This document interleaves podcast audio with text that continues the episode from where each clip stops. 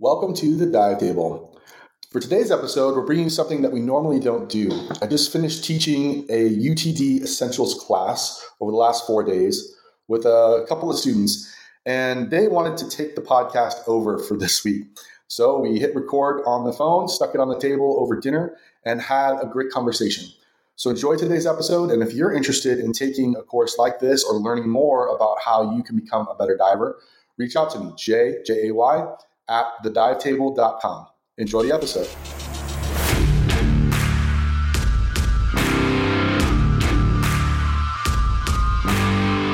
a podcast for scuba divers everywhere. Take your seat at the dive table with your host, Jay Gardner.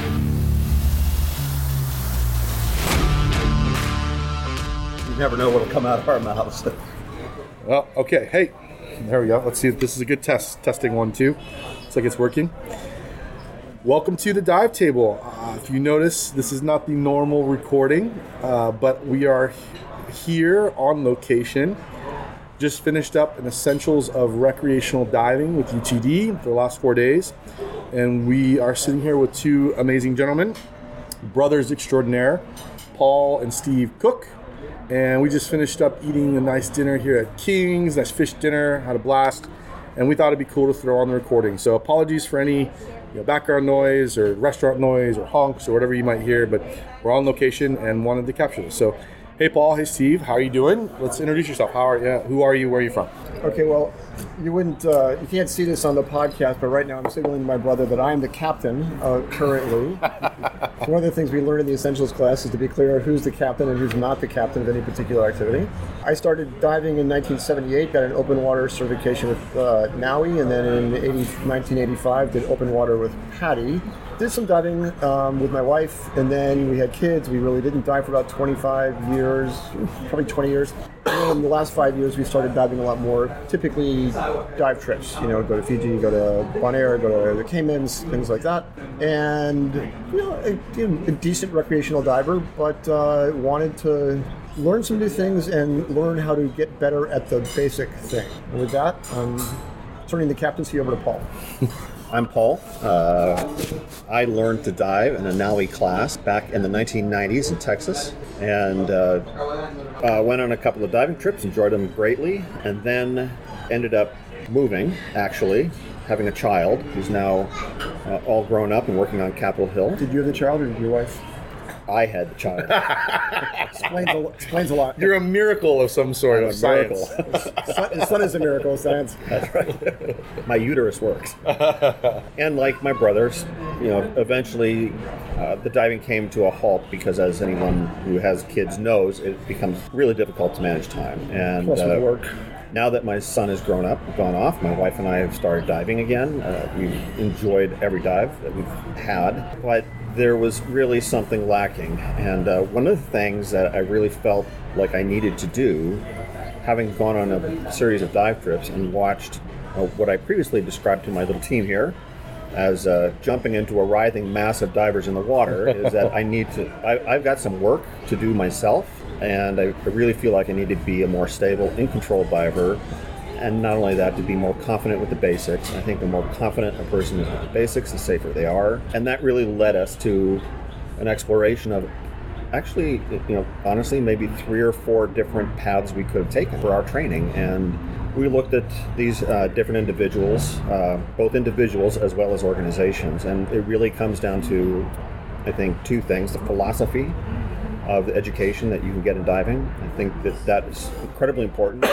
The second thing is, and maybe even more important than the philosophy, is the actual instructor themselves. Mm-hmm. So we actually got really kind of at a stumbling block. we were like, yeah. well, you know, we're not quite sure about this guy, we're not quite sure about that guy, or this philosophy or that philosophy. Having uh, seen or been through PADI classes and NAUI classes, and I don't think Jay wants us to mention other agencies. No, wanted, you say know, whatever wanted- you want. We wanted to find something new other than the than sort of the rote, basic resort, recreational kind of courses. Where you know a wedding party, as my brother would say, a bridal party is you know 15 people go off to learn to dive, they dive three times or they dive five times, and then that's kind of it. Yeah. And, you know, there are some agencies that are really good for training some really basic things so that people can be safe in the water a few times. But here we are diving a lot more than I ever thought I would, enjoying it more than I thought I would, and clearly feeling like there's got to be a safer way and a smarter way to do it. And that is a long way of saying we found Jay. So, Yeah, and I would And- and say it's worked out. I would say it's not so much that we were that we felt like as though we were not safe divers at all. I mean, I think we were actually pretty good in the water, and Paul kind of undersells himself here. But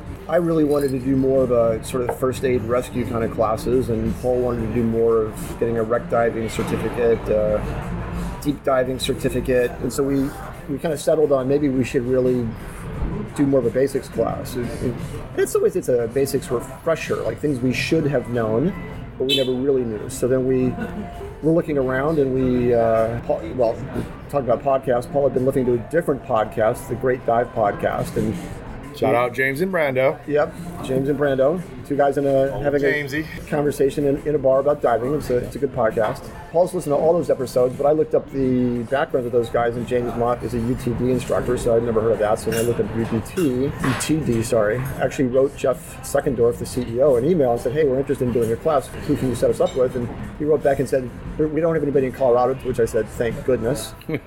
Um, but we do have this guy in San Diego, Jay Gardner, and that's where Paul lives. So we called Jay and we interviewed him a couple times and decided that uh, you know he was the right guy and Essentials was the right class, and that kind of leads us to the last four days. Yeah, good. And I'm Yeah. glad you're here.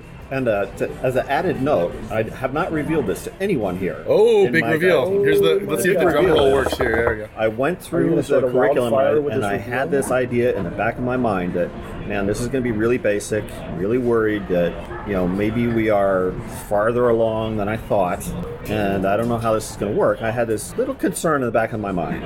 It turns out that I was definitely not as far along as I thought I was. Actually, Jay did a good job of tuning what we're doing to where we are. And I think it's a big plus that there's an instructor who can kind of evaluate and, and talk to us and say, what have you done? How many dives you've been on? Where you've been diving? What kind of diving you've you done? And on top of that, he said, hey, you guys are going to Fiji? Why don't you take some video?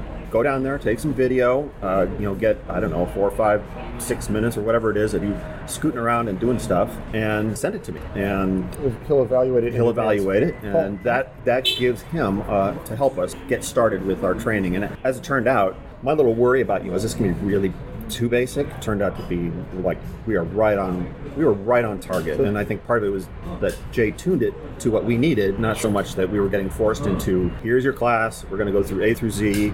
You know once you get through z you get a pass and So Paul, you know everything for Jay's listeners, why don't, why don't uh, you tell them how, how many dives approximately have you done, so they get an idea of our experience.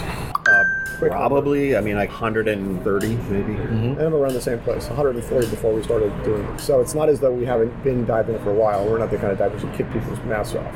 Yeah, But yeah. clearly, there was a lot we could learn in terms of personal skills. Yeah.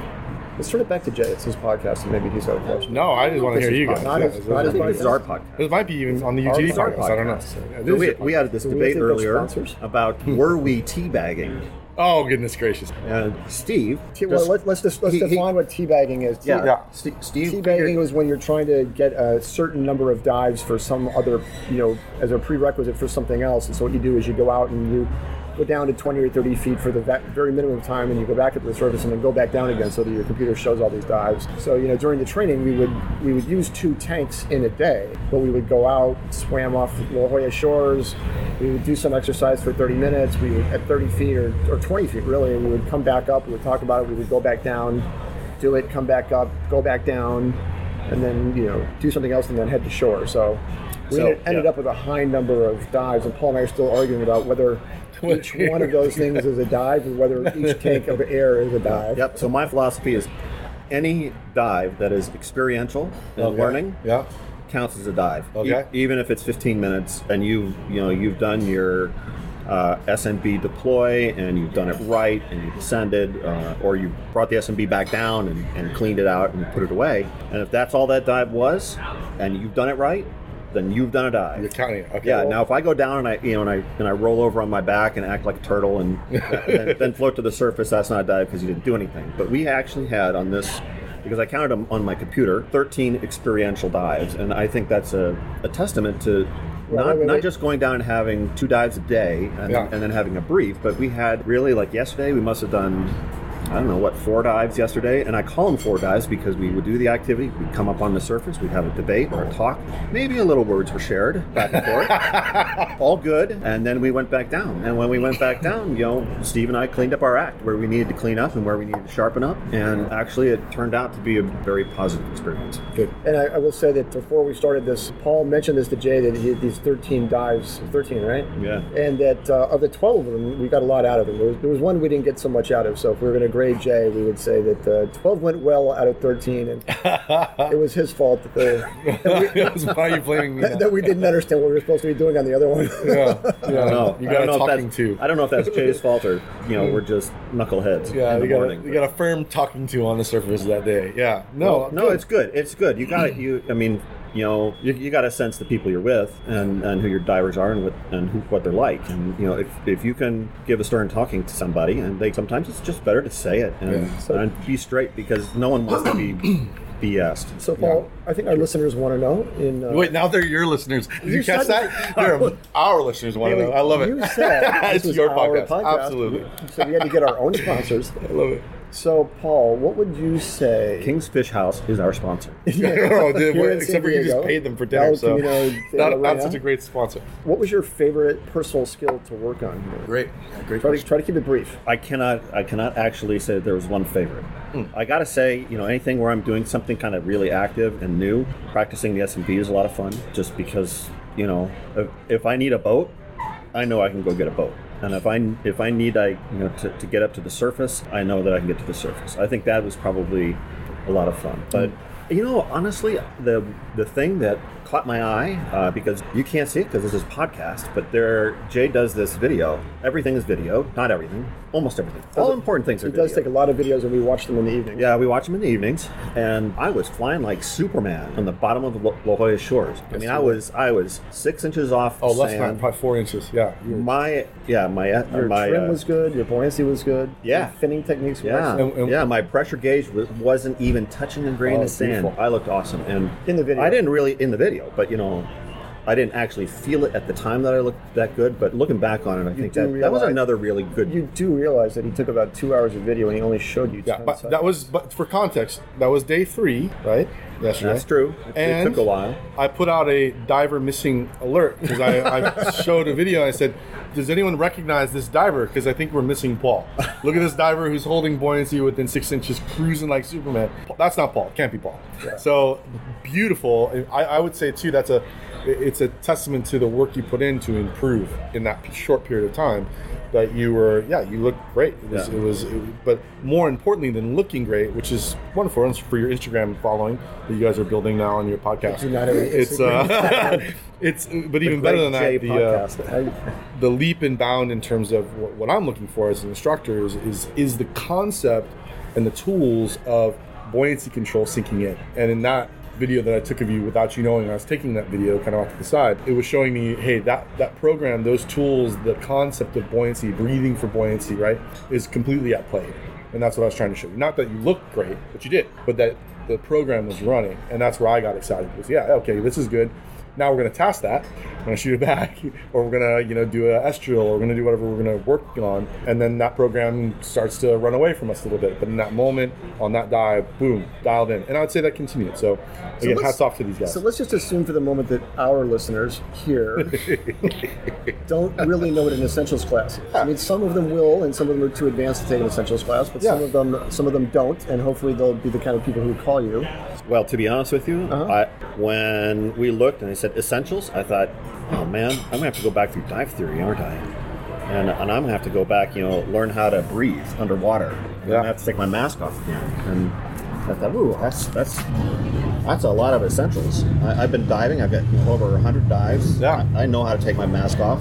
I was in Fiji. I took my mask off because my face itched. I, it didn't Yeah. bother me one bit, and I put the thing back on and, and just kept cruising. Yeah. But Um, actually, you know, it's this so is a this is a, a really good class for building confidence because you get challenged to do things Well, that you wouldn't But Paul, ordinarily Paul, do. let's describe what the class is. Yeah. In your words, what is? Well, I mean, let's let, let's let's you know let's describe essentials. So essentials, as it was presented to us, as we've done it, is a four-day class where we've actually had Jay with us for 10 to 12 hours a day. So the first day, we were actually at his house. He has a pool, and he has a workshop, and he has a couch in his workshop. So it's like a scuba cave um, with a, a, an open door Mermaids and all. mermaids and all, right? So we covered a you know a lot of different. We covered equipment things. We covered some theoretical things in the morning. Then we had lunch, and then we got in the pool and we practiced buoyancy and our finning. So different kinds of kicks. So if you ever go on a dive trip and you see somebody who looks like they're just hanging in the water like a like a skydiver. That's a person who's in the right kind of trim. And if they're moving along without hardly moving, that's where you want to get. So that's what we started to practice. And to use a different kind of transportation analogy, it was largely a train wreck. I mean, Paul was better than I was, but I could not stay like at the same buoyancy without running into the side of the pool. But it was good practice. So then the next day, day two, we went to La Jolla Shores, which is right down here in San Diego. Beautiful place to do this kind of class. And I would say that we, again, we probably spent from 8 o'clock to about 11 o'clock going through equipment, talking about more theory, more practice, laying out the dive, what the plan was. Then we put on our gear, we trooped over to the beach and out into the water. We went out, swam out a couple hundred yards because that's about 20 feet deep out there. And then we went down, we did some drills, we went back up, talked, went down, went up, down, up, down, and then we swam back in, had lunch, talked more, changed tanks, went back out, did more of the same, came back in, recapped it a little bit, cleaned everything up, and then we headed out to dinner. And we were probably at dinner till 8 o'clock. And we did dinner the first night as well. So I think the first night we kept you from your family until eight. I think the second night till seven, and then again seven o'clock last night. Day three was a re- repetition of day two in terms of the sort of time management aspect of what we did, and then today was again the same thing. And here we are at Almost six. Yeah. almost six o'clock. So it's another ten hours today. And that's so if you're going to do an essentials class, that's what that is like. It's you know we uh, had a Zoom call where we talked about a bunch of things. We had a Zoom call where we talked about equipment, and we had a Zoom call about kind of our expectations of the class and everything in advance. And you know, it does appear, Jay, maybe you can address this for our listening population, that you know when you look at the essentials class, because I don't think the website is particularly good, and I've made this point a couple of times, but one of the things it looks like is they UTD has got a very specific way they want you to be geared up. And of course, Paul doesn't have his own gear, so he had to borrow from Jay, but I've got my own gear, and it's not what UTD has as their sort of standard kit. And I didn't really want to, I didn't want to have to buy gear in order to do this class. I've already got my own setup. Now, maybe it's not the right setup, maybe it's not as good a setup, but, you know, Jay took a look at it, and he's like, well, you know, we can work with that. And so, you know, that worked out well because if this if a prerequisite had been you got to buy a whole set of equipment to do this class, that was going to be a non-starter. Yeah, yeah. So Jay, I would think that maybe you want to take a minute and address that because that was one of the things that Paul and I were concerned about when we were looking at the yeah. website, which wasn't terribly clear on this point. Yeah. You know, and if it's going to a class is going to cause somebody to spend 600 bucks on equipment, that's a huge lift. Sure. Yeah. no, that's a great question. So, uh, I mean, I think, and then I want to come back and ask you now what your opinion is. So we, we had the Zoom call. We talked about equipment, and and I gave you my opinion. I said I think there's equipment that's going to help you accomplish what you're trying to accomplish in this class, and then, but we can make anything work, right? But the one requirement was we need to switch over to a long hose because Yep. you're not going to be able to do an S-drill. You're not going to be able to do basic six number four, certain things without a long hose. We need to switch that over, right? And just let me interrupt real quick. Yeah, it yeah. turns out that Jay has in his shop tons of hoses, so we were able to take my regulator set and change out my regulator for a short hose with a necklace Yeah. and a long hose. Yep. You know, at, at no additional cost. And it was actually good. I'd never been able, you know, Yeah, for everyone else, it costs extra. For, for you. everybody else it costs extra.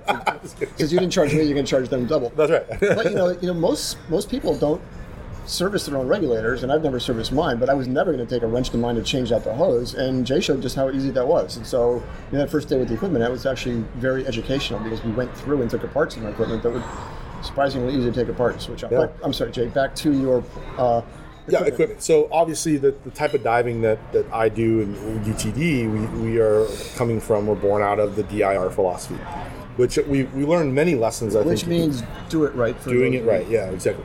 So in that philosophy, we want a consistent across the team gear configuration, and there are reasons as we went through extensively as to why we configure our gear in a certain way, why we use certain pieces of gear. It's not the brand of the gear, like we only use you know X brand, but it's the way that we. Care less what brand it is, but that we use a backplate, a wing, a long hose, a necklace, right? We route things a certain way, so on and so forth. And so yes, that we do we prefer you like you know Paul, we, we built you a kit pretty quick uh, and rented it out, right? But for you, you, you were pretty adamant. I want to use my my BCD. The Well, sure. I mean, I just I just spent twelve hundred bucks a year ago on a regulator BCD. I didn't want to have to spend another six hundred Right. bucks just to take this class. or rent gear when you already have it. Yeah. So it turns out nobody runs backplates. tur- turns out we're working on that in San Diego. But uh, you know, and, and so I said, yeah, you know, here's here's what we'll, that we'll do, and here's the absolute minimum that we're going to have to change over. Period. Like if you if you're not willing to put a seven foot hose on your regulator, like then then yeah, it's a non-starter. Not, it's not going to work. But there was no cost to putting that on because Jay had it and we swapped it out in five minutes. no big deal. Four minutes. And if there was a cost, it's fifty bucks, sixty bucks for a host, but we didn't have to do that. I think uh, the because again, like you can do it in anything, but there's gear. I think I'm going to ask you if you learned this or not, but that is working for you, and there's gear that's kind of working against you when you're trying to accomplish some of this stuff. And so um, throughout the course, I think you know the, the goal is not to baptize you in the way of exactly the way that we configure gear, but to introduce you and, and help you understand why we do what we do. Sure. Not this is what you have to do because otherwise you're not a diver like me. It's here's why that's configured. And we had I mean we had a great lesson today when we were doing a toxic diver recovery. So part of that that uh, you know it's not a drill, but it is a drill because we're practicing how to do it. Part of that procedure is to take control of Why regulator. don't we let Paul explain? Yeah, what that's a good way. On the doc, doxing diver, So consistent gear. We had a and, how, lesson and today. how we almost sent me to a hyperbaric chamber. Well, Sent us both to the hyperbaric chamber. actually, I think our ascent was pretty decent. Honestly, we weren't Straight we up, weren't, we didn't take any deviations. we weren't that deep. no, we were not. But, uh, and that's purposeful. By So yeah. I I am diving just to set this up. Steve is diving a Zeagle thing. Thing. It's the It's not. It's I not a don't know- jacket. It's a back inflate. A back inflate jacket? Jacket. jacket with the Whatever. cummerbund back inflated. Yeah, it's actually pretty. It's a pretty nice thing. But what it's got is this uh, power inflator that's got three buttons on it. Because the power inflator is also at the same time a backup regulator. If your Well, main, and, and just to be clear, that that power inflator is actually atomic because that's my regulator setup. But if you're fami- if our listeners um, are familiar with Scuba Pro or Scuba Pro wants to be a sponsor here, it's similar to their S1. Or Air Two. is Air, another Air 2, I'm sorry, say, Air 2. yeah. The atomic is the S1. So Steve here is diving this complicated rig, and it's a complicated rig. So I'm diving a rig that Jay sat down on his garage floor with me and built in front of my very eyes from a piece of metal with a bunch of holes into it and with uh, some webbing and uh, some little doodads. And before you know it, we've got this uh, backplate and wing that if you put it together, maybe it's 300 bucks, backplate and wing, not the regulator, and uh, put it together in, I don't know, 20, 30 minutes max. Professionally done. Professionally done. You know, we, we sized it, put it on me, adjusted it, the whole thing, and my wing, which is another term for buoyancy compensating device, uh, has two buttons on it. It's got the inflator and then it's got the deflator. So in the toxin diver exercise, one diver starts shaking in the water as if they're having oxygen toxicity. The other diver, that was me. well, I, I, you know, we went back and forth. So I talks at one point, and he talks. So when he talks, my brother talks. I climb on his back. I shove the regulator in his mouth. It's actually in his mouth, so I'm holding it in his mouth. He's breathing fine. He's probably wondering if he has teeth when he's all done with it because I think that I'm holding is- it pretty tight. That is true. So I'm holding it pretty tight because. I wasn't sure if he was going to try to. I don't know. I actually don't know what it'd be like to try to, to deal with this. I don't know if a person's going to be trying to spit and yank that thing out of their mouth. back, back you know, back some power inflator problem. so, yeah, I'm holding this in his mouth, and I reach underneath his left arm, Yeah. and I grab the power inflator, and there's these three buttons. And I'm like, well, what the hell? You know, which Which which, one do button does what. And, so and just, I to, looked just to be at clear, this. which button were you trying to So press? I'm trying at the very beginning of this toxin diver is to hit the power inflator on because Steve is below me and I'm behind him and above him. and you're trying to make yourself negative and, And- make me positive. But my first my first task, because I felt negative already, was you know I assessed my immediate situation. I, I don't know why I didn't think about this beforehand. I thought, oh, am I neutral? Am I you know heavy or am I light? And I figured, well, I'm probably heavy because that's the way I always am. So I actually went to inflate. So I hit the what I thought was the inflate button, and sure enough, I bet it, I, I guess it inflated. And then I thought, well, there's others two buttons. Which button is actually the one that I should be hitting? so I tried to hit the second button, thinking maybe the first button wasn't working, and that was the deflate. And I thought, well, damn, this isn't before we figured this that isn't out, I really was, working. I, I was am pressing down in the sand, 20 feet. uh, he wasn't in the sand. He I was. Well, maybe his knees. so then I thought, well, nope, there's got to be the third button. So I hit the third button, and that's the uh, purge button on, Oh, yeah. on the backup regulator. Yeah. So. Now in the bubbles. So I, then I went back to the small button, figuring, well, the small button is like the small button that I've seen on almost all other power inflators. And Meanwhile, my teeth are being rearranged during this. whoa, teeth are being rearranged, and we're floating to the surface because whoa, whoa, whoa, whoa, whoa! If, for anybody who's seen the movie The Hunt for Red October, in one of the climactic scenes, they're trying to get one sub in front of the other sub, and they say to the guy, "Put us on the roof." That's what happened. I safely took my brother, who was a toxin diver, to the surface. Yes. I just want And, to uh, point out on my Shearwater watch, the little the little arrows for ascent were in the red. That's fine. Just because they're in the red doesn't mean that we are in trouble, as, as I have discovered. But probably the real learning uh, activity was, yeah, it wa- maybe it wasn't pretty, but the equipment issue is an issue. You know, if you're not familiar with the person that you're diving with, um, you should be familiar with their equipment every single time, because when it comes to an emergency, it's their equipment that is going to be your first, probably your first concern, along with your, your, your diver buddy, and then your own equipment, which you probably already know because you've been using it. But if you if you have mixed equipment, be concerned about that when you start. So, I think one of the nice, beautiful things that people get when you dive around the world, you go on a resort dive or a boat dive or whatever it is you're doing, people are typically renting you the same equipment. So what you are putting on everybody around you is putting on. And the mm. people that you're diving with are putting on, you're probably okay. But as it turns out, the actual world of diving, there's a huge variety of equipment out. there. Oh yeah. Well, we, And mu- that yeah, we huge must have seen 200 people in different setups down at Yeah, Lower so Shores. people kind of stumbled by, and I'm looking at them thinking, "Oh man, I wonder,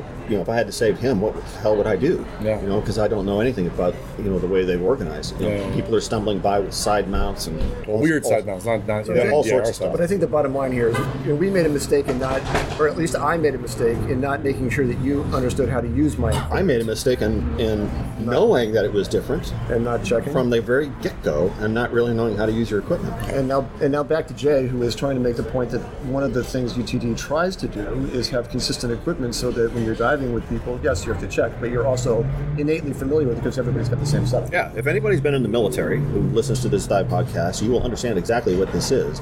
Battalion, mm-hmm. it goes off to a combat zone, and they load up their Humvees, and every Humvee is loaded exactly the same way. Mm-hmm. If someone else's Humvee gets hit, you know exactly where the uh, first aid equipment is. You know where the water is. You know where the radio is. You know how the radio is set. You know how to communicate. You know where people sit. You know what people. You know you know what to look for Sure. so that in any given emergency, everything is exactly the same. And there is a huge value to this because actually diving is, while diving is recreational, there is a component to it just for safety.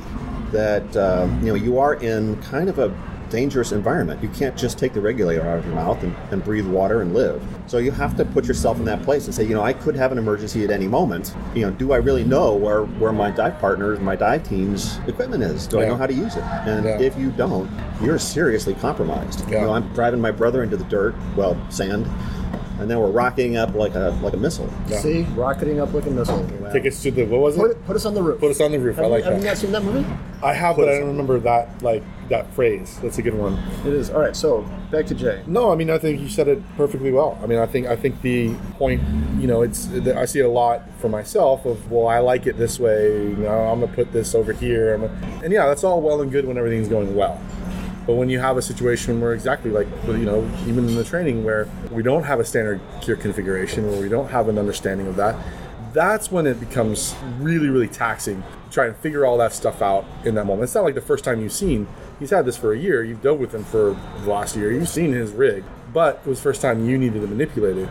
So I think it just kind of drives home the point that it's not, you know, us using conformity for conformity's sake. So we all, you know, look cool and everything. It's a safety margin that I understand how to operate your gear. And it might be something as small as I know where your backup mask is because it's always going to be in the left pocket. So if you're struggling and can't get that backup mask, I can help you. 'cause I know where it is. I don't have to remember that he likes to store it in his in his back pouch for whatever reason. But then you have that next layer where exactly today, oh, I don't know how to actually work this thing.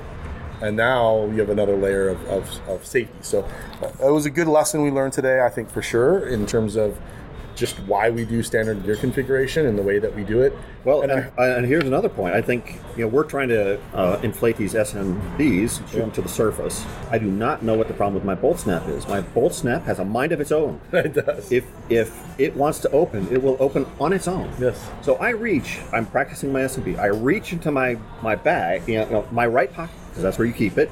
You haul all this stuff out by the pool, so so you don't lose it and it doesn't get. And sure enough, what do I have? Out comes my SMB, completely like a eel.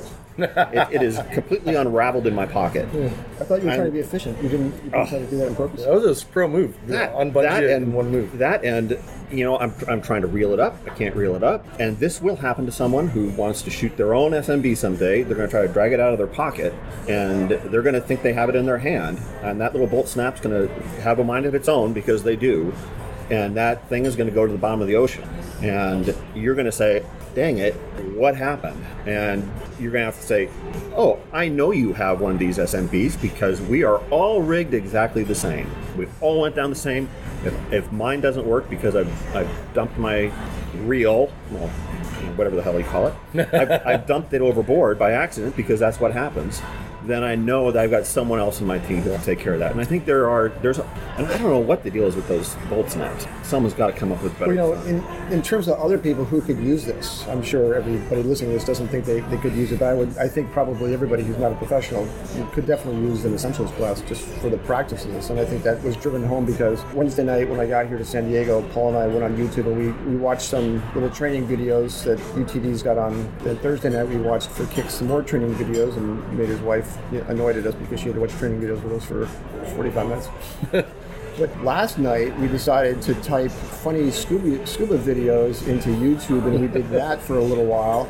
And then we, because we thought we were being funny, we typed in tragic scuba videos into YouTube. And there are there are more tragic scuba videos on YouTube than there really ought to be. And there's no doubt that every one of the people there was certified, and they all, I'm sure, thought that they got good training and they thought they were proficient. And before you knew it, you know, you had people who were drifting off. You know, their, their dive guide said, "Don't go below 70 feet." And by the time somebody recovered them, they're at 168 feet taking pictures or thinking they were taking pictures when they forgot what they were doing and mm. running out of air. And 700 psi at that depth. yeah, 700 psi at that depth. Yeah, for. God's sakes. I mean, they they they're all I can say is thank goodness there were a lot of other people in the water so that they could share some air on the way up, and then a whole group of them ran out of air. But when you watch tragic scuba videos, if you type that into YouTube.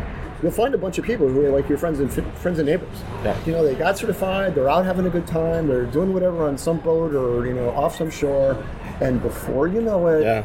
You know, one person is headed this way and somebody else is headed that Jay way. Jay is shaking here. He, he's having, having oxygen toxicity. Oh, while, yeah, I'm while toxic we're. Come while we're listening to this Let's because, tackle Well, let's because take, when, you, let's take when a you go through your small mind, break because I have to pee, and then we'll come back. Uh-oh, okay.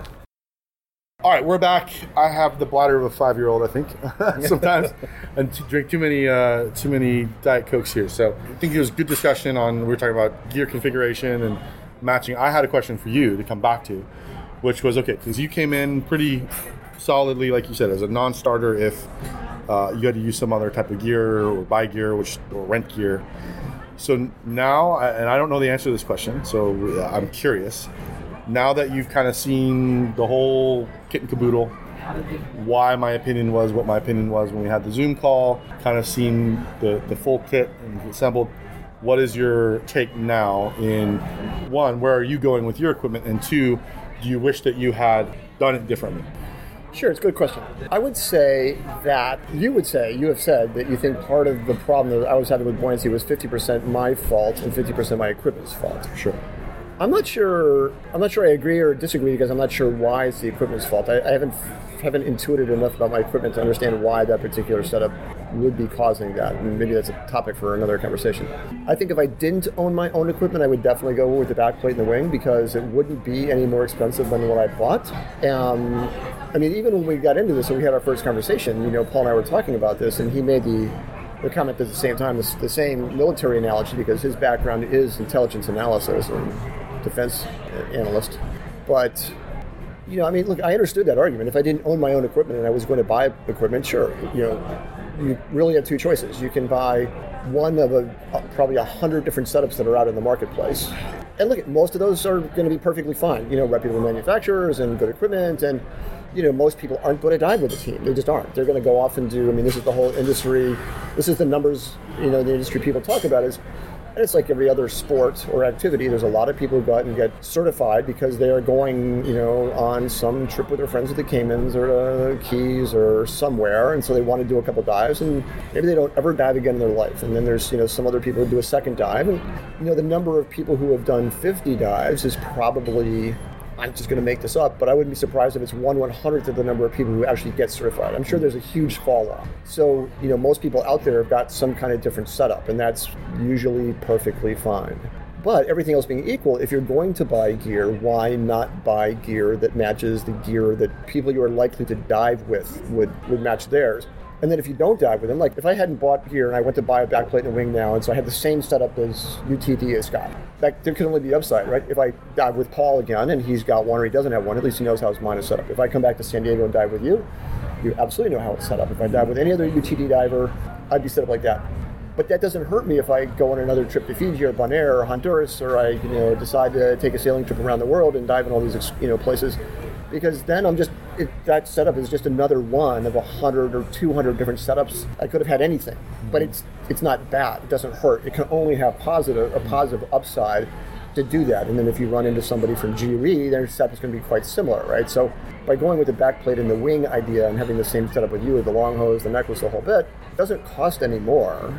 And you have a greater chance of running into people who are familiar with that rig as opposed to just being one of 200 different things. Mm-hmm. Now, Paul makes a good point. You know, if most of your diving is going to be the random dive trip, you go on a liveaboard for a week or you go to Fiji with friends or, you know, we went to, we went to the Caymans for Christmas you know, a dive shop is going to pretty much have bought, they're not buying 100 different setups. It's not convenient for them. They buy one setup and they put everybody in it. So everybody on the boat has got it. Mm-hmm. So, really, the sort of the two takeaways from that, let's call it the incident, um, where the Paul and I didn't really talk about the equipment. If we had talked about the equipment in advance and I said, hey, this is how this works, knowing that we were going to do that drill, yeah. that's a failure on my part to mention it. It's a failure on Paul's part to ask me about it. I mean, he knows it was different. I knew it was different. But if we, if I'd had the same equipment, then we wouldn't have had to go through a second educational process on that. Sure. If we were off now, and if I took my, if, if I take my rig you know, my setup, my regulator at BC to Fiji, and somebody else is on the boat who doesn't know me, or even any of the people who are there, and they got rental equipment, then I did do that. I was like, hey, you know, let me just check out what you're doing in case something happens in the water, and I made them check out mine. Mm-hmm. Which is weird that we did it there, but we didn't bother to do it here. But that would have happened regardless of whether I had my stuff, I had Scuba Pro stuff, and Halcyon stuff, or I had the DIR, uh, the DIR setup, which could be anybody, but it's just set up in a certain way. Yeah. So if I was going to buy new equipment now, I would set it up like UTD does because there is no downside. Mm-hmm. There's maybe not much of an upside if I don't really dive with UTD divers much mm-hmm. at all. But there's no downside. It's not any worse. Certainly not any more expensive. Mm-hmm. And so I think if Paul were to buy gear, I mean, he doesn't speak from film here, but I think if he were to buy gear, he'd probably get a backplate and wing like we had today for no other reason than why not? You know, it's just as likely to match up to somebody else's gear. If it doesn't, then it's going to be one of 200 other different setups. Yeah some other person's gonna have to get to know. Yeah. That answer your question? Yeah. It's no. I was curious how you were feeling about that because it's something we hadn't discussed. I mean, I, I like my stuff. No, look at I I've got this Zeagle Stiletto BC or not yeah BC and you know the the back inflate. I think it's really pretty nice. It came highly recommended from people I know who dove a lot who, who've owned them. Uh, you know, I don't have all the long hoses, and you know we've had this conversation. If I'm only in the open water, am I ever going to need a seven foot hose? Really, no, I'm not. Could I have a five foot hose? Sure. Yeah. Would I could I live with a three foot hose? Absolutely. But the whole backplate and wing thing, I mean, that would actually be a little bit easier to, to travel with than the one I've got. Yeah. Especially for the weighting. You know, you don't have to carry as much weight because the weight's in the wing. Yeah. On the back plate. In, I'm sorry, in the back plate, correct. So, yeah, if I was going to buy new today, knowing what I know now, I would do that. But that, I'm not going to rush out and sell mine unless I get home and my wife says, How'd you join? I say, It's great. And she's like, You know, I really think you should do a lot of diving, which she hasn't said so far today. So. Okay. Yeah. well, I think the bigger point here to take home is that you know a lot of people think that DIR or UTD or whatever those sorts of things is just all about the gear for the gear's sake. And and I think the point we're making with with all of this was no, no, no. There's a philosophy. There's a skill to diving. It doesn't matter what equipment you are in in terms of you know the bare minimum. Yeah, we have to have a long hose. Yeah, we need to have a necklace. But you're in a jacket style BC. You're in a backplate and wing. I was in doubles the whole time, and that's fine right? We can still train. It's not like because you didn't have the gear, you couldn't get any value out of. Oh no, essentials. absolutely not. They, Yeah. Not having the same gear didn't make the training any harder. We could disagree about whether it made life more difficult for me, like having my 30-year-old golf clubs. Sure. Just you know, if I had brand new golf clubs, it'd be easier to play the game. But I still enjoy it with the old gear. Yeah. So I'd like to add a thought on this whole Yeah, gear I- thing yeah. because first of all, I'm a gear virgin. I do not own my own backplate, But in wing, but, but in or many other DC. things, Paul is a gearhead. So uh, I have no like vested interest in any of like one path or the other. But I will say, just my observation. Yeah. One night or one afternoon, my brother says, while we're on this little dive trip, educational dive trip, brother says, "Why is this tank hanging off of me? You know, it's just not feeling right on my back." And sure enough, uh, the tank, for whatever reason, goes through the two cam bands, but it is not vertical on his back. It is actually leaning off at maybe, I don't know, 20 degree angle, and he's he's getting kind of antsy about this and he's like why the hell is this happening? And he's moving the thing up and down and back and forth and we can't figure it out. And then we go home and we take it apart at night and we're you know flipping this and flipping that and, and steve is saying oh, i never touched this one i didn't touch that one i did touch this one. This is the only thing i did to it. And you know we unfold something and there's this little flap and you know we resealed the flap and we're like very confused. How could that little thing make all this difference? And we're having we're sitting on our my garage floor not jay's thank god because jay and his wife would have murdered us in the, in the garage having this debate about this stuff. And i'm going through my mind i'm thinking oh you know we're taking apart this thing and it's kind of complicated and there's a bunch of velcro and there's a bunch of flaps and there's a bunch of layers. And any you know novice who looks at the actual equipment will say wow you know this is kind of complicated I, I don't want to own one of these things because you're thinking to yourself gee my brother just had this you know it was working fine just got back from a trip now something's wonked out with it and why and I don't know what happened, but it's not wonked out anymore. But I'm sitting there thinking, what would I do? Because, you know, what, what do I do when I want to go buy a car? Or, God forbid, I want to buy a handgun, hmm. you know, or a shotgun for shooting clay pigeons, or anything. You know, I, I think, you know, how complicated is the device? How many moving parts are on this device? You know, where are the wear points, and how is this device going to last? How easy is it to repair? How costly is it to repair, and how essential is that piece to it. So if you go buy yourself a really complicated handgun or shotgun because you enjoy target Let's shooting, stick with cars, shall we? okay, cars because people don't like shotguns and handguns. But whatever it is you plan to buy, you have to think these things through. So you know, I we actually went years ago and bought my son a car as a hybrid, and you know they're they're giving me the we're going through the repair schedule, you know, maintenance and repair schedule. Man, these brakes don't need to be fixed or even checked for hundred thousand miles. Brakes. 100,000 miles. And I'm thinking to myself, man, I got to go check my I got to have my brakes checked, you know, every every year, or every 2 years. And it's it's kind of amazing what happens when you begin to think about, you know, let's let's go find something that's going to be simple, it's going to be easy to repair, it's going to be easy to maintain. You lay it down on the floor in your garage, you're not wondering like what are, what is actually going on here. Like we, we we struggled really hard with this tank. Never really worked it out, but I walked away from it thinking, well, we fixed one thing, but I don't know. And what is really interesting about uh, Jay's Garage is that simplicity is from beginning to end. When you start with the backplate, and if you ask, you know, if you say, Jay, I want to come and do this essentials class or any class, and you don't have one of these things, say, Hey, Jay, wink, wink, can I try a wing and a backplate because I've never tried it before. And if you get to his place, like I did, and there is no wing and backplate, uh, it's not because Jay didn't prepare. He did prepare. He just hadn't assembled it. But I'm looking at like this long this long strap, this long two-inch strap, of, you know, like half a dozen little pieces of metal, couple of D rings, and this plate. And literally in 20 minutes, we went from having nothing to having something. And it's that simple. And if something breaks on it, you can actually see it.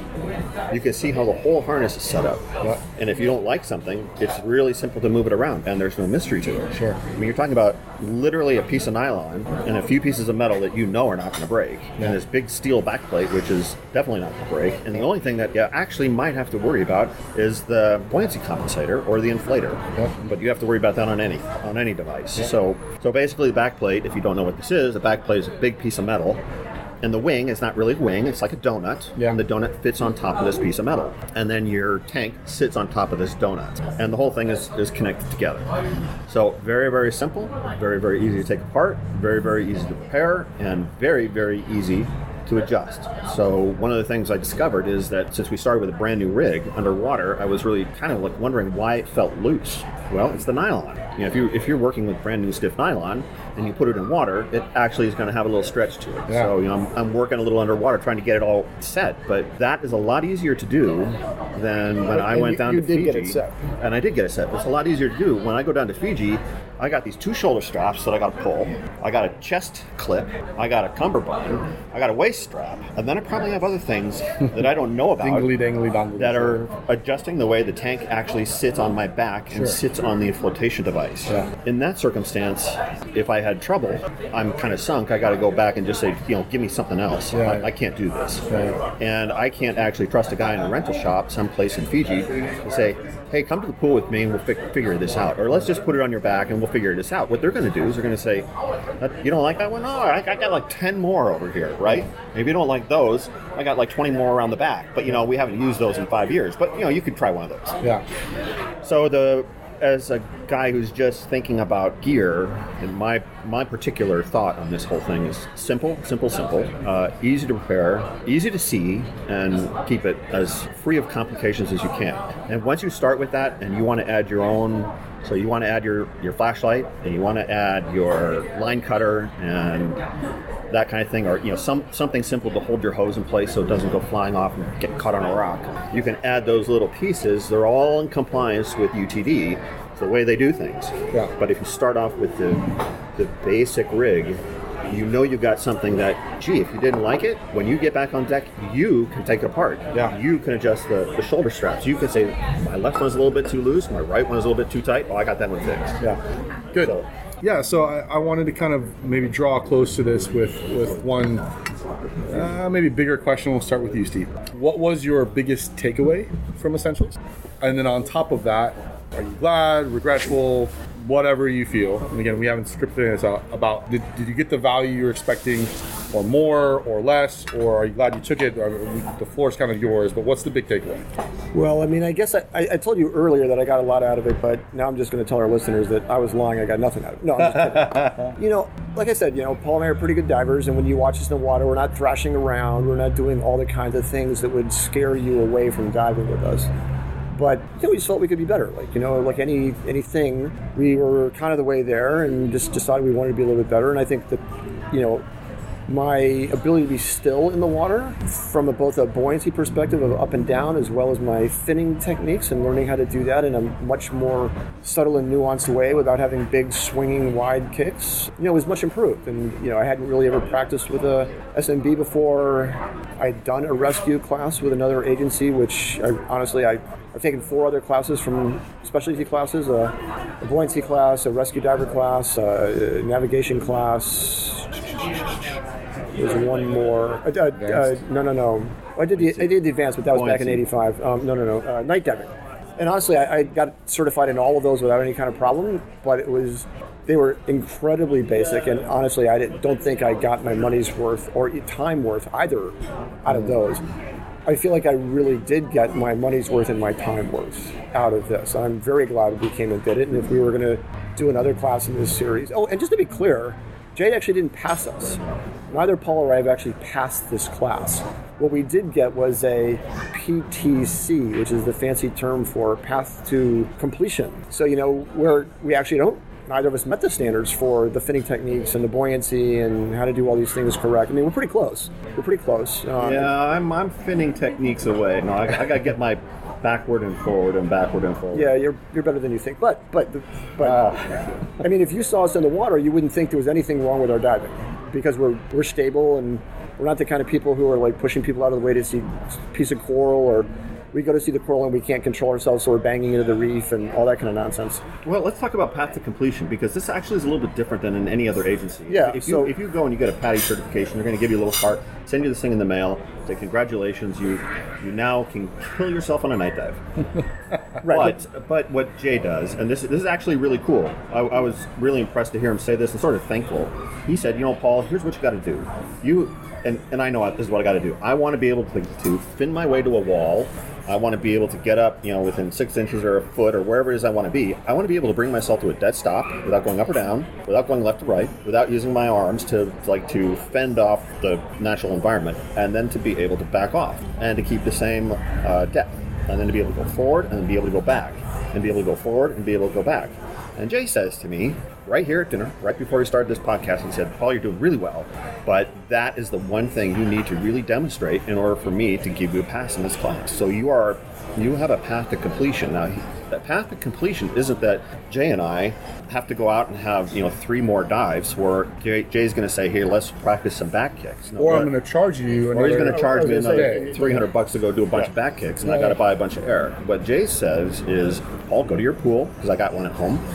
Practice your back kicks in the pool. Practice your, your going forward and backward. Try to work out this. If you're struggling with it, take a video and send it to me. And, you know, if you happen to be, I don't know, in Honduras or something like that, and you, you take some video of you going back and forth five times, and you're looking good, and you're you know you're doing what's expected, you're in trim, uh, and you're in control, then that's what you need to see in order to pass the class. And so it's this is a lot more than what you get with any PADI class or any NAUI class. You get actually a follow-on opportunity to say, hey, I know the things I got to work on, and Jay's still out there, and Jay's willing to take a look at my video and say. Now, if I was interested in passing, Jay would probably say, "Yeah, yeah, you're doing it right. That's great. You pass. I'll, uh, you know, you've passed it to completion now." But in all honesty, Steve and I signed up for this class, and in all fairness, we never really intended to like work at this as if it is a PADI thing where we're going to get like a like a nitrox certification. What we went into it as is we could be safer, we could be more confident, we could be more in control. Yeah, because this class actually passing this class, and I use air quotes for the benefit of our non-video listening podcast listeners, doesn't get us anything. We don't get, we're not we, we don't get to go deeper. We don't get to buy different kinds of oxygen or nitrogen or helium or argon or anything like this. It, you know, it doesn't get us anything uh, other than just being better at this. Now, it's a prerequisite for other things that could get us deeper, other kinds of mixes, but you know, this class itself is just a personal skills class. And I say just, I mean, it's a personal skills class. It's very valuable. But, you know, passing it doesn't get us a certification that allows us to do anything other than feel more confident. But if people diving. are out there and they're saying, you know, I'm, I'm you know, I've gone through open water or advanced open water. I did PADI 10 years ago, and you know, my kids are grown up, all right, or you know, my spouse left me, and you know, I'm looking to you know find a crowd of people who you know, happy, good-natured, Really? folks, Your spouse left me? And they all want to get together and have a, a great great time. You know, some people go running, right? We saw the UCSD track team run by. Yeah. Um, if you want to go running, you want to you know go to the vineyards, or you can go scuba diving, guys. Yeah. Go scuba diving, and you'll find some nice people, and you think to yourself, you know, it's been ten years. I just, oh man, it's a lot of work. And well, you know, call Jay because I, I swear, I swear, we're- in four days, you'll go from what you thought you could never be to more than what you thought you could be. And and I will say that Paul and I are at the very tail end of the boomer generation. So his comment about your kids are finally you know have left the house isn't really aimed just at the boomers, but rather, but in addition, you know, millennials and Gen Z. I mean, basically anybody who's a diver would probably benefit from this class unless you already um, have got amazing control. Steve is full on in the inclusion. I know. Okay. Hey, Yeah, yeah, no, he's right. He's right. In fact, anybody would would would benefit from this. But you know, for I don't know what the I know that that we did, and we didn't really start this thinking that there was some mountain to climb. I, I sort of figure this is more of a journey Well, and we rather, didn't, we rather didn't- than a mountain to and we didn't really start this with the expectation there was any permanent prize involved in either. This Yeah, was this was yeah. more of a we knew this was going to be practice for personal skills, and what we would get out of it, if we did get anything out of it, was be to be much more competent in the water with better personal skills. And I think Yeah. that's where we are. And you know, the fact that there's, you know, the fact that you can even pass is nice. It's not critical. The fact that we have a path to completion, maybe we will someday complete that because I don't have a pool. But even if we never do, I mean, even if we never spoke to Jay again, we will speak about this four days as very highly because it was been very, it's been Has worth- it been the best scuba experience for learning that I've ever gone to? yeah, same thing. That's good to hear. Yeah, and I think there's a point too that you're making, and and I'll and I'll commend you as well. That But next time we're on the podcast, we want swag. Oh, absolutely. Oh, I got, I, you got you got a sticker. That's all. Yeah, that's about all that exists. Sure, we did get stickers. Producer Daniel. No, I'm kidding. Um, so Hey, Where is Daniel, anyways? uh, in Austin, Texas, somewhere. Oh my God! Just sits at home doing nothing. That guy. So, but I, but I want to I want to say too that that the fact that you came into this thinking that this is about me getting better from a skilled perspective is also acknowledging prima facie before that that there are skills to diving, and you guys are pretty experienced divers as you, as you you know relative to the industry. And you look at that, and, and this is a really important point is that, yeah, Essentials, I think it's amazing that you come to take a class to get better at your skills. It doesn't get you more gas or get you deeper, all those things. But it, it also goes back to an even more foundational thing, which I think Essentials helps us separate the scuba from the diver. And that's one of the things that I don't think we, we talk enough about, which is to say that, that look, scuba is the self contained underwater breathing apparatus. Absolutely. That's the gear diving or the diver is the diver. There's a skill to diving. There's a skill to technique. There's a technique to finning, technique to, to breathing, all of these sorts of things. And it's not like we spent four days just sitting there saying, here's how to, the technique of breathing. Put all that together. So Essentials is a really nice way to, to work on the diver. Yeah, we worked on some scuba in terms of gear configuration and, and standardization, those sorts of things. But scuba is not about the gear, it's about the diver. There's a skill to it. So again, I think that what I saw from you guys, and I've, I've communicated this to you, is a, is a big leap in your skills. But it wasn't, as we talked about at the very beginning of the course, it's not about perfecting the skills right now. It's about learning how to go home and practice them. So even if you were to pass, quote unquote, right, it's still, you, I would tell you the exact same thing. Now go get experience, go use them, go utilize the skills because that just like any skill will deteriorate over time. Sure, absolutely. And so that I think that that's a really important point that you made is Skiing is a better example for me. You know, I, I ski a lot, but if I were if I stopped skiing for five years, my skiing when I picked it up again wouldn't be the same as it was last year, where Right. I got a lot of days in. Yeah, and now you have a bunch of new skills, or I, I wouldn't say new. I think you now understand what the proper technique or skill is. Well, the good thing is, how I, to do it. yeah, the good thing is I can use. I mean, I could practice these same skills by getting in a pool or coming back to La Jolla Shores and renting a tank and just going out and going back and forth under, you know, just practicing that skill and doing nothing Sure. else. But I mean, the skills we learned or we practiced, not learned, but you know, relearned and practiced and really tuned, are the same ones that you use in any dive from the time you enter the water to the time you're out of the water. So even if the only thing I ever do is no practicing, but just continue my you know going on dive trips like we have been, I will be practicing these same skills on every dive because you've got to kick somehow. You might as well do it in the most efficient, proper fashion. Absolutely. You're going to have to have some kind of buoyancy. You might as well have the right kind of buoyancy. You know, be neutral and be able to breathe your way up and breathe your way down without having to flail your arms around. You know, so Yeah, that's good. That's good analogy. Good. What was your big takeaway from from the So course? my big and would you do it takeaway, my big takeaway. Well, first of all, I, I would I do this class again? well, I mean, that, that's something. sure. When did you do this class again? Our listeners want to know. Uh, yeah. Uh, our listeners want to know. I, I would do this class again, but I don't think I'd pay for it twice. No, no. So the, the, the better question now: Would you do it again now that you've done it once? Is Oh, more. okay. Would Had, you? had I known what this class was, Would you suggest that your wife does it? there you go. yes, yes, I would suggest that my wife does it. Yes, I would suggest my wife and daughter and do it as well. and I do think that had I known what this class actually is like, I probably would have wanted to do this ten years ago.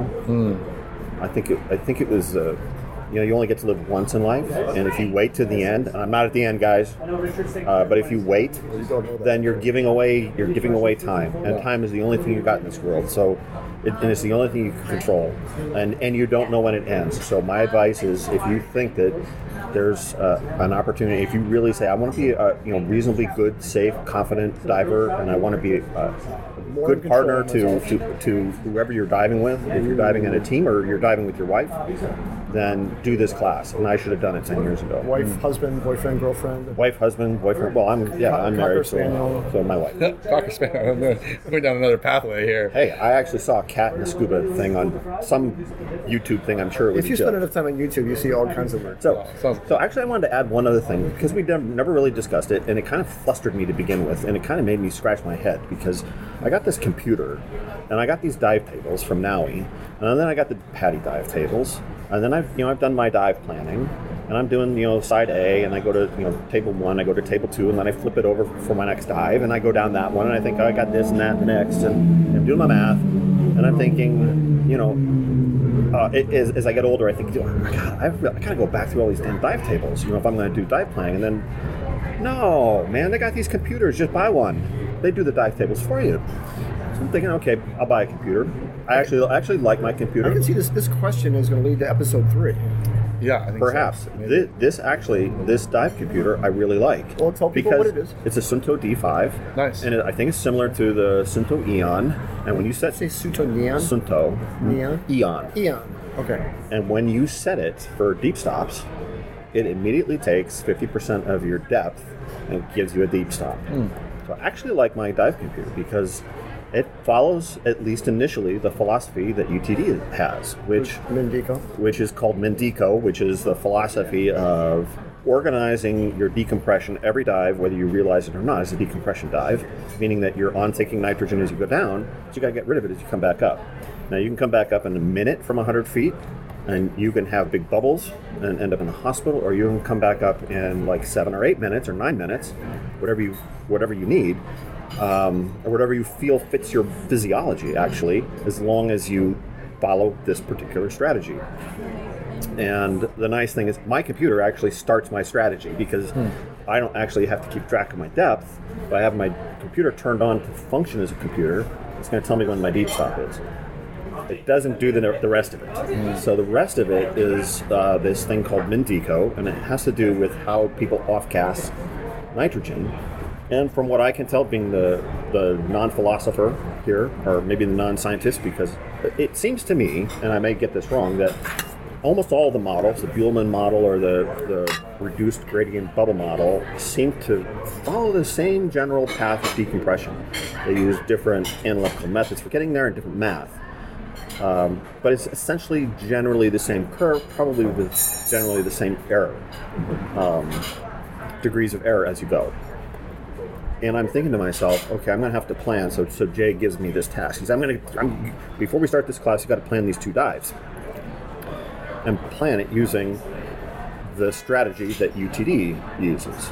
So we have a worksheet, and being an older and wiser man, I go through the worksheet, uh, and it immediately sort of becomes clear something that I don't think any diver who's a PADI or a NAUI diver uh, would recognize, and that is that uh, you know you, you get taught in NAUI and PADI when you go down. you've got to do this buddy breathing if you need to. If somebody's regulator's out and you only have one regulator, you don't have a backup, and everything's going to be fine. You know, you're at 100 feet, everything's cool. You know, you've been down there for 15 minutes, maybe 20 minutes, and you're kind of at the limit. You got to start up, and you think, oh, well, we'll just share because we got this problem.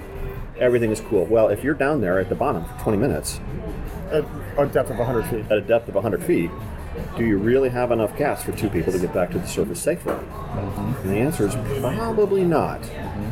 So, one of the things that UTD does, and one of the things that I was challenged with in this class, was first of all, I had to go and do this math, which was interesting for me. You know, I, I like the physics and I like the and all that. And I worked out my plan, and Jay's like, "Oh, you did this wrong on your plan." Cool, you know, I, I got some education there. But I think the thing that I realized is that a lot of the diving I've done, you know, like the 80 feet, there's two of us. You know, we're down there for quite a while. Maybe we shouldn't have been at 80 feet for quite that long because there's actually two of us. And if I'd had a problem or my wife had had a problem, we might not have been able to get to the surface. So I think what you're describing is what they call rock bottom. The concept that you need enough gas to get two people home. Yeah. And you have to So this is though, so this is where UTD says, well, we got this idea of rock bottom gas, which means that if you're diving with a partner or you're diving in a team and one of your people has a problem, that you don't want to create two victims out of one. So the first victim is the one with the air problem. The second victim is the one who says, "I've got air, but gee, I can't give it to you," or "I'm going to give it to you and cross my fingers and hope that we're both all right." So the concept of rock bottom is that you're going to end up at the end of your dive, if you've planned it well, with a certain amount of gas left that um, you will not have used because that gas was your insurance policy to come home alive with the people that you went out with. Well, that, So it brings that- you home alive, but it brings you and somebody else who doesn't have Yeah. any home from the worst part of the the longest worst- part, longest, deepest part of the dive. Right. So if you actually get through the longest, pe- deepest part of the dive, and you're back all the way up at 20 feet, cruising around on the top of the reef looking at all the octopus, you know, you might be cool to burn it off to 500 psi, right, or 50 bar. And that's that's cool because you know at 20 feet you're and you've been you've been cruising around there for, for five minutes. You're cool, right? I mean you wouldn't shoot to the surface, but you know you got what two minutes to get up. Uh, so you're probably fine. But you know, you're. I think one of the interesting things about the class was this realization that we never really. I mean, we talked about, mentioned it a couple of times. Jay brought it up, and he said, "said You know, I." Jay said, "You know, there are probably dives I did I should not have done." And I'm thinking, okay, this is my instructor saying like he he messed up you know, maybe this is something I should listen to.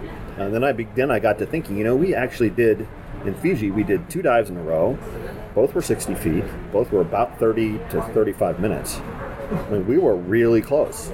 When when you and we did them back to back, we were really close to being in a decompression situation. Mm. And you know, if we had had a problem on the second dive at 60 feet, would we have had enough gas to get back? Mm-hmm. The answer is probably not, actually. You were just breathing heavily because of all the sharks. Yeah, we yeah we were being swarmed by sharks, but that which is great dive. But uh, Your heart does go faster. yeah, you're you're starting back up after this great dive, and you get to the top, and you think, you know, Jay sends me this worksheet, and I think, oh, you know, that's actually a prescription for disaster because there will be someone who does that dive who's going to have their they're going to be down on the bottom at the 20 minute mark or 25 minute mark, and their regulator is going to break. And then what? Are they going to have to share some share with one partner, and then say, "Hey, hey, hey, let me find somebody else to share with because my partner doesn't have enough air for, for her to be safe to get to the surface." Uh, we just So- saw we saw this last night when we were watching tragic scuba videos on YouTube. You know, Yeah. people who people who clearly didn't plan to have enough gas to get home, and certainly not enough gas to get somebody else home. Yeah. So I will say, I think actually one of the more interesting things about this class uh, that we haven't really touched on because it was mostly skills and did we enjoy it and all, but boy, there's a little intellectual uh, learning that goes on here, and when you when you realize that there's actually a better way to think about it, and I will tell Jay, uh, I told him before, I'm not going to give up my computer.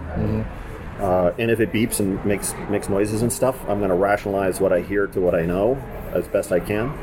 Jay says, be careful about doing that because sometimes you're going to go into program mode.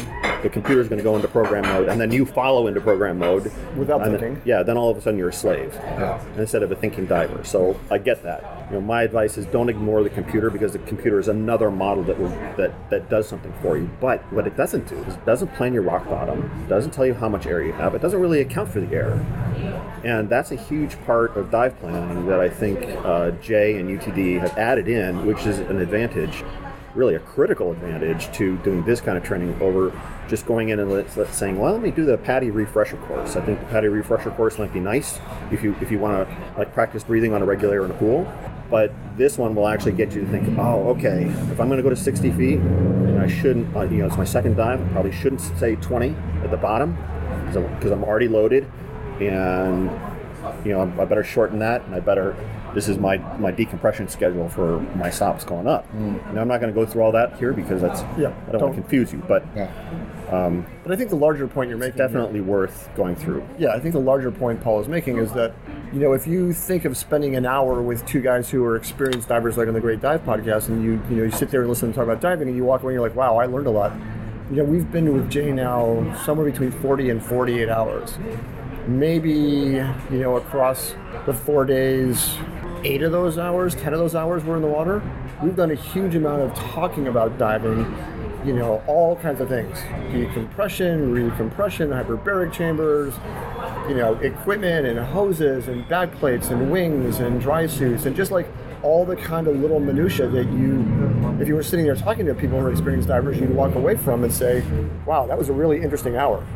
So you know the personal skills have been great. That's why we came and we got a lot out of it. But I would say that you know the other 30 hours that we've had conversations and, and the video review in the evenings and all the rest of it has been in many ways equally valuable and equally educational. Because otherwise, you know, all we do is you know Paul and I say, oh let's go diving. We plan a dive trip and then we go do the dive trip. But we're not really sitting around with people who really know diving and chatting with them about it we're usually making things up when we talk to each other about it, and then trying to look it up in Wikipedia. And, And, and I think there's a, that I long. think there's a shift in the way we think. too. But we have to wrap this up, Jay. We have to wrap it. No, Jay- you're fine. You yeah, keep going so- as long as you want. So I think I think there's a, kind of a shift that takes place in the thinking. I, I think now. So Jay said, our last dive, I want you guys to plan this dive. So immediately my eyes glaze over and my like the computer in my brain starts. We're gonna go to 60 feet. We're gonna swim out. We're gonna go down to this canyon. There's gonna be all these cool things. We're gonna motor around and then we're gonna come back.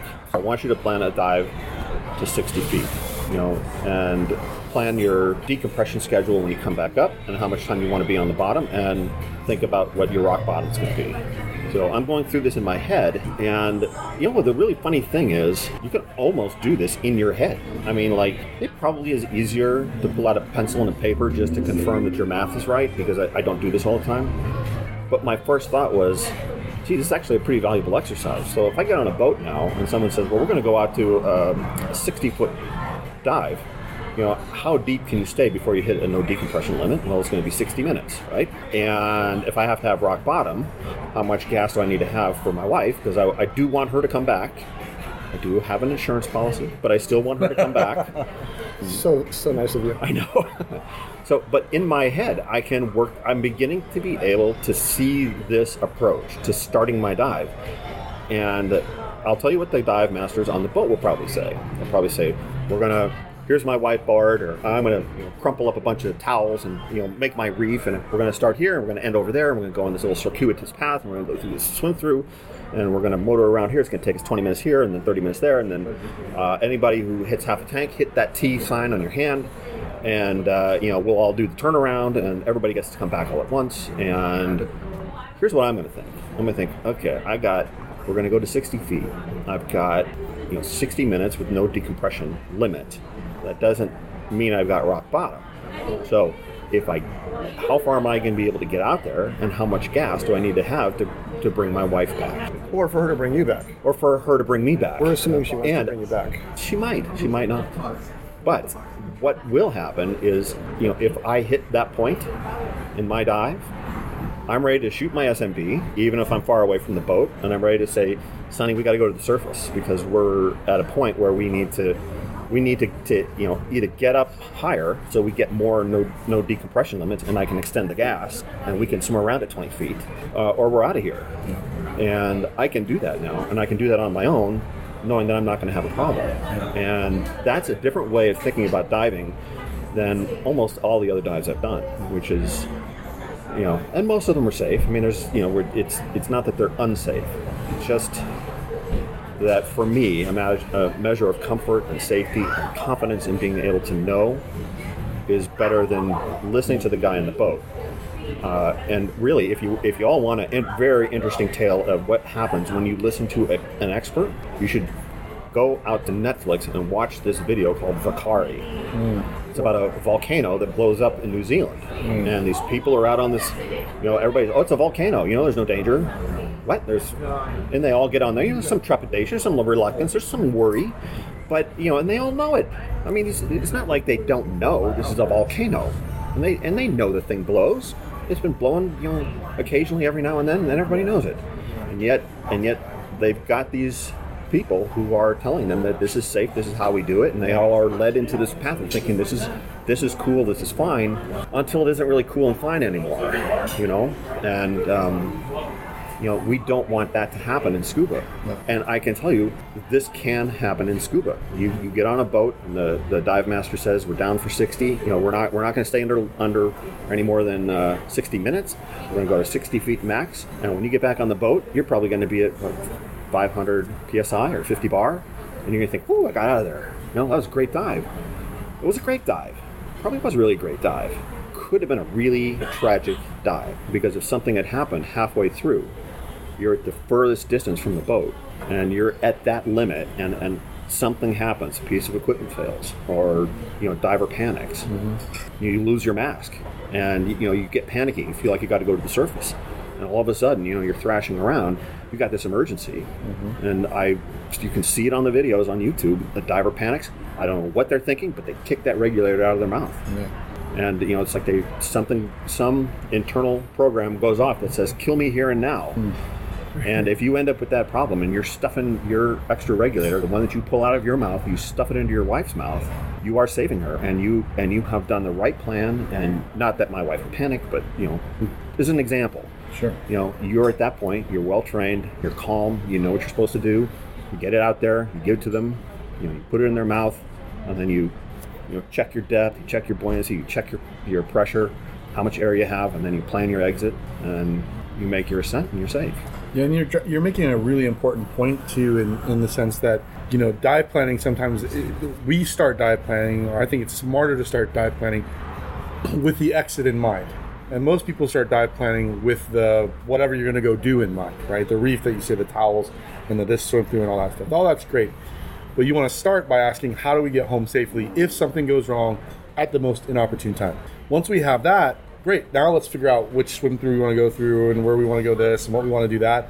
Because now we know we have peace of mind, we can get home safe, right? And I think that you're demonstrating a really important point that you plan with first, and, and from everything, our equipment computer configuration, a dive plan, all the things that we're doing on how to get home safe first. And when we're doing that, then it opens up endless opportunities for us because to enjoy the dive because we're not in that spot we're like phew i made it home. Like Yeah, woo, yeah. i'm lucky this time you know? Oh i made it home with 250 psi you know no one will really tell you but wink wink everyone out there you probably have been back on a boat with 250 psi before right? And do you even know what 500 psi looks like in terms of how much cubic gas that is? If you had to share that at what depth would that get you home?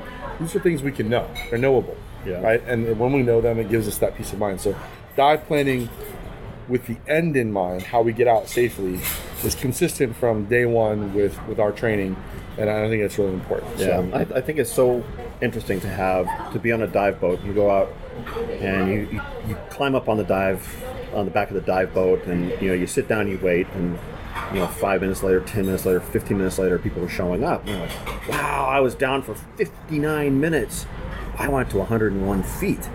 You know, and all this stuff, and it's like you know, I mean, in my mind, th- this isn't like an Olympic race, mm-hmm. right? You don't have to go to 101 feet. You don't get a prize or a medal for it for going over your decompression limit, right? You don't get a prize. Yeah. In fact, if anything, you you get the anti-prize, yeah and you don't get a prize for staying down 59 minutes because because you know you were able to exhaust your gas down to 200 psi. right There is no prize for stupidity. Right. You know the the prize. well there is Oh, there is. you've, you've never heard of the Darwin Awards? yeah well i'm I, I guess what i'm what i want to conclude with and this is really my thought is i think actually the the planning the way of thinking about decompression and just it's kind of changed the way i think when mm. you know I, I will think now when i think about a dive the very first thing that's going to go through my mind is well how deep are we going and how long do we want to be there and then how much gas. Now, honestly, we're all probably using the same cylinders. We probably all have the same or very similar pressure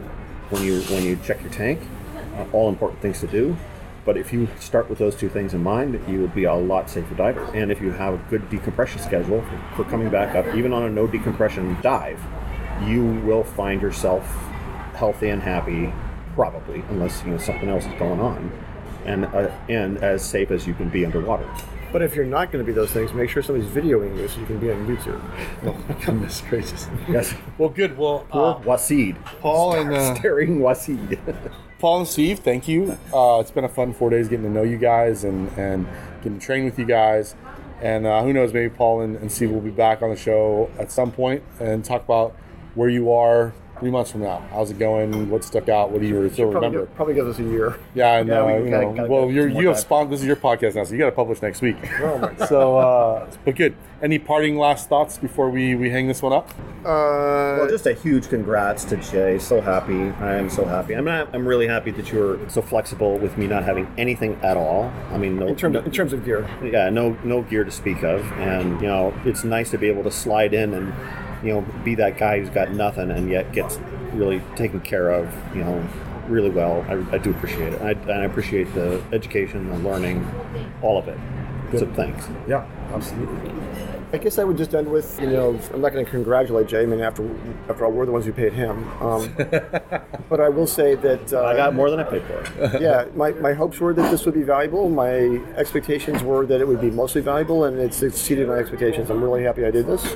We learned a huge amount, had great conversations, got a lot of practice in. Now we know how to practice these things better ourselves, and Jay's uh, a great resource. So you'll be you'll be getting questions from us over time that we will not be paying you for, but but you offered, so that's on that's on you now. Absolutely.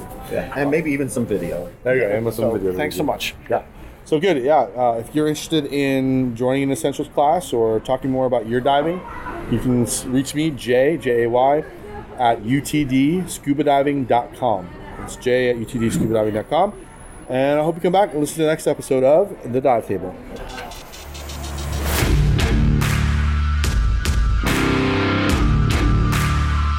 The Dive Table is a production of Fish Dive Surf Incorporated and a member of the Fish Dive Surf Podcast Network. You can find out more at www.fishdivesurf.com.